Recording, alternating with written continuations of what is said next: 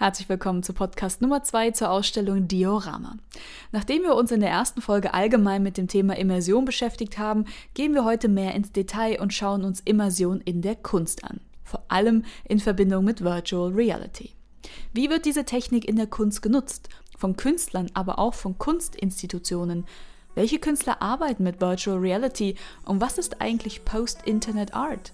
All das klären wir und Einschätzungen des Post-Internet-Art-Künstlers Ed Fornielles hören wir auch.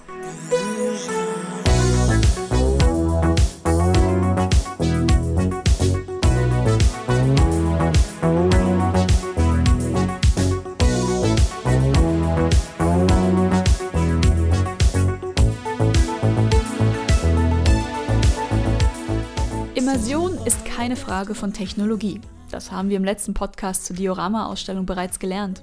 Schon mit Hilfe von byzantinischen Mosaiken wurde versucht, Gläubige durch Inszenierung in das Licht Gottes eintauchen zu lassen. Technik spielt bei der Erzeugung von Immersion eine Rolle, nicht zwangsläufig Technologie. Trotzdem wird Immersion stark mit der heutigen Technologie in Verbindung gebracht, mit 360-Grad-Simulationen, mit 3D oder Virtual Reality. Richtig ist, dass der Grad der Immersion, des Eintauchens intensiver, ja fast schon vollständig geworden ist. Aber auch alltäglicher. Viele oder die meisten von uns tauchen täglich ein und ab, wenn wir die Zeit aus dem Auge und uns auf Facebook, Instagram oder anderen Social-Media-Plattformen verlieren.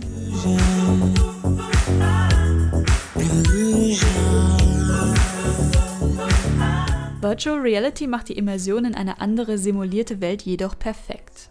Es gibt unterschiedliche Möglichkeiten, VR zu erleben.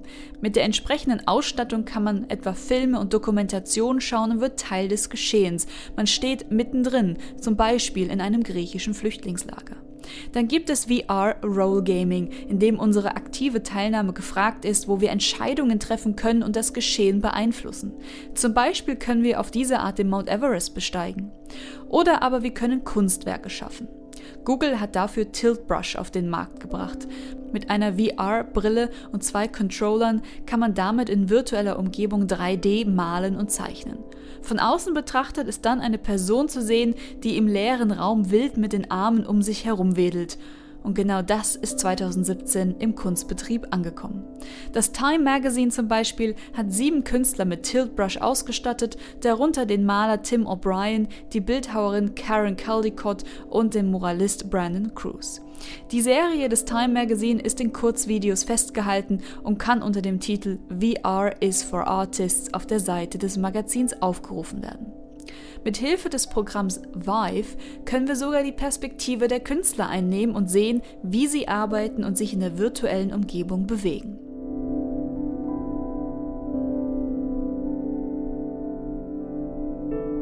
Noch herrscht in der Kunst größtenteils dieser spielerische Charakter mit VR.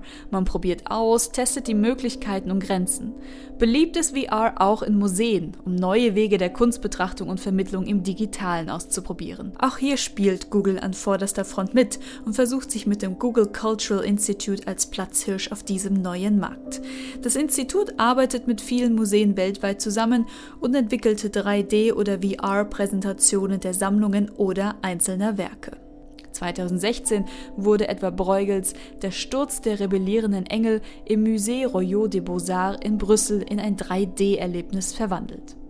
Dies kann man sich auch auf YouTube anschauen, logischerweise ohne den 3D-Effekt. Schon jetzt können wir 3D-Rundgänge durch die Dulwich Gallery in London machen, durch das Museo de Arte Moderne in Rio de Janeiro oder das Robben Island Museum in Cape Town und vielen anderen. Anfang 2017 hatte die Royal Academy in London eine Ausstellung mit eigens konzipierten Virtual Reality Werken. Bereits im Januar 2016 öffnete das New Museum in New York eine Ausstellung mit sechs in Auftrag gegebenen digitalen Kunstwerken, die man, egal von wo und egal wann, ansehen konnte. Umsonst auf dem Handy.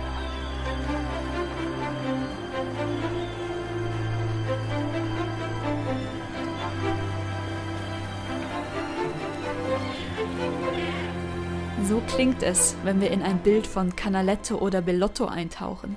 Das Auktionshaus Sotheby's hat zwei Bilder im VR-Modus zur Verfügung gestellt, aber auch die Bilder der letzten Surrealisten-Auktion. Welches Ziel dahinter steckt, ist nicht so ganz klar, ob es beim Verkauf und Preissteigern helfen soll. Die Künstler Marina Abramovic, Jeff Koons und Olafur Eliasson wiederum haben die Plattform Acute Art ins Leben gerufen, deren Beschreibung auf der Website liest sich wie folgt. Acute Art ist die weltweit erste Virtual Reality Kunstplattform, eine Galerie ohne Wände, die interaktive Kunst überall auf der Welt erfahrbar macht. Es heißt weiter, die Mission der Künstler sei es, die Möglichkeiten von Virtual Reality auszuweiten, um eine Kunstform zu entwickeln, die kreative Köpfe mit der neuesten Technologie zusammenbringt. Was vor ein paar Jahren noch ein Forschungsgebiet der Gaming-Branche war, ist 2017 also definitiv in der bildenden Kunst angekommen. Man probiert aus, sucht nach Möglichkeiten der Nutzung. Noch gleicht es einer Spielwiese. In vielen Fällen ist noch nicht eindeutig erkennbar, wo die Reise hingehen und welche Rolle VR in der Kunst spielen soll. Es bleibt also spannend.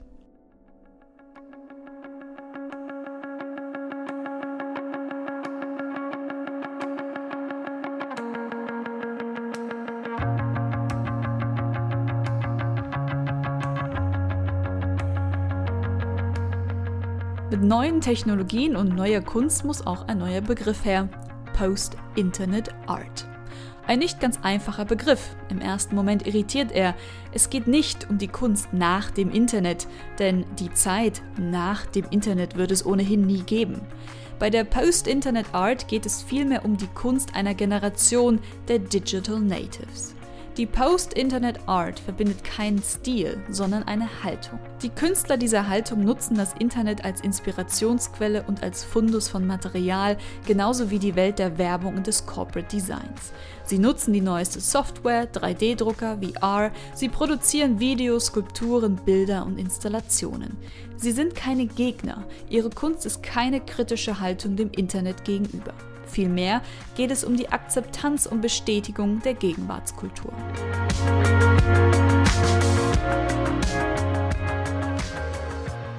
Als Erfinderin des so diffus ausgelegten Begriffs Post-Internet gilt die deutsch-amerikanische Künstlerin Marisa Olsen, die ihn 2008 in ihren Texten erstmals verwendete. Der Grundstein für die Post-Internet-Art wurde allerdings außerhalb der Kunst gelegt, 2007, als das iPhone eingeführt wurde. Spätestens seitdem hat sich die Art und Weise der Informationsweitergabe grundlegend verändert. Bilder, Texte, Videos werden in kürzester Zeit über Kontinente verschickt, können jederzeit und überall geschaut werden. Ähnlich geht es auch der Kunst. Kunst wird nicht mehr nur in Ausstellungsräumen betrachtet, sondern am PC, auf Smartphones oder Tablets. Die Künstler der Post-Internet-Art berufen sich auf diese neue Wahrnehmung. Ein Künstler, der sich selbst zum Kreis der Post-Internet-Art zählt, ist Ed Fornielis. Hello, my name is Ed Fornielis. I'm an artist who works in a variety of different mediums and formats, from developing things like role-playing games to large-scale performances both offline and online. But I suppose the, a common denominator is creating a, a context or platform that is then inhabited either by a participant or a viewer in some way. Ed Fornielis studierte an der Ruskin School of Drawing in Oxford, bevor er am Royal College of Art London seinen Master in Skulptur machte. Sein Werk lässt sich schwer in ein paar Worten zusammenfassen. Ganz typisch also für die Post-Internet-Art. Er nutzt Film, Social-Media-Plattformen, schafft Skulpturen und Installationen oder Role-Playing-Games, organisiert groß angelegte Performances sowohl offline als auch online. Er schafft Räume, die von Teilnehmern oder dem Betrachter eingenommen oder bewohnt werden. Was aber hält sein Werk zusammen? There are common threads, um, even when I've tried to uh auch wenn Ed von Nieles versucht, immer neue Wege einzuschlagen, gibt es Themen und Bilder, die immer wiederkehren. In vielen seiner Werke geht es um Identitätsbildung. Wie formt sich Charakter aus? Wie entsteht ein Gefühl für das Selbst durch Kultur und Infrastruktur? Und wie, auf einer höheren Ebene, bilden sich Gruppen heraus und schließlich Ideologien? Ed Fornielis sieht die Aufgabe des Künstlers im Schaffen von kohärenten Umgebungen. Jedes seiner Werke ist wie ein eigenes Territorium. cohesive sort of landscapes and maybe each project is a different territory. Ob mit oder ohne VR, immer aber thematisch aus dem Fundus des Internets gespeist. Neben oder zusammen mit dem Internet als Quelle ist ein Aspekt jedoch immer präsent, Immersion. A movement between immersion and reflection is at the crux of die Bewegung zwischen Immersion und Reflexion ist nicht nur die Krux beim Schaffen eines Werkes, sondern auch, wie Ed von Jelles die Idee eines Werkes gerne gelesen haben möchte. Ein Teilnehmer oder Betrachter taucht ab in eine immersive Umgebung, sie verlieren sich. Das kann eine Installation sein oder eine Skulptur. Dann folgt der Moment, da man diese immersive Umgebung wieder verlässt und sich anschließend analysiert und die Handlungen bewertet. Dies passiert besonders beim Roleplaying. Man schlüpft in die Rolle eines Charakters oder spielt sich selbst in einem für Performance abgesteckten Rahmen.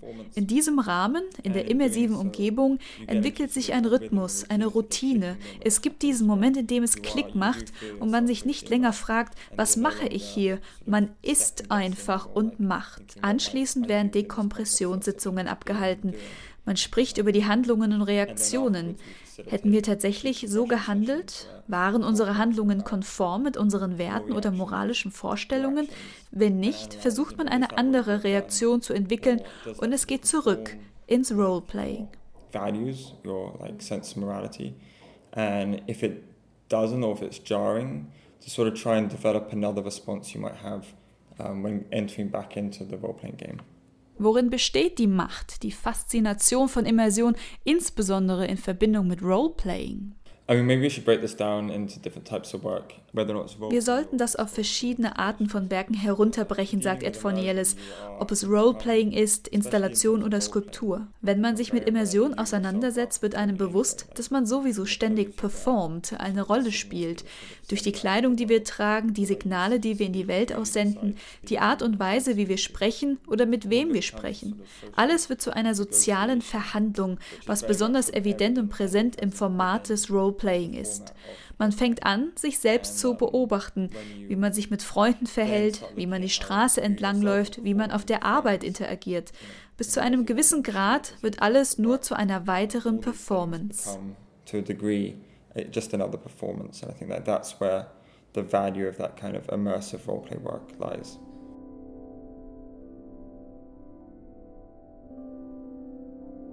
In den Rollenspielen, die Fornielis entwickelt, geht es um Prozesse der Reflexion.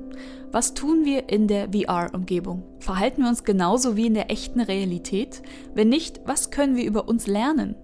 Internet Art, Immersion mit Hilfe von Virtual Reality müssen nicht nur Spielerei sein, das zeigt Ed Fornielis in seinem Werk deutlich. Es ist ein Beispiel, wohin die Kunst mit Hilfe neuer Technologien und vor allem mit Hilfe von VR gehen kann. Technologien werden zu einem Instrument der Reflexion über unser Verhalten mit neuen Technologien, mit dem Internet. Den Feind mit seinen eigenen Waffen schlagen. So in etwa. Den ersten Podcast zur Diorama-Ausstellung könnt ihr euch über das Schirnmac, über iTunes oder Soundcloud anhören. Alle anderen Podcasts zu anderen Ausstellungen natürlich auch. Wir hoffen, dass euch das Podcast-Angebot der Schirn in diesem Jahr gefallen hat. Ganz sicher geht es im nächsten Jahr weiter. Bis dahin einen guten Rutsch, hoffentlich ganz analog, ohne digital, ohne Technologie.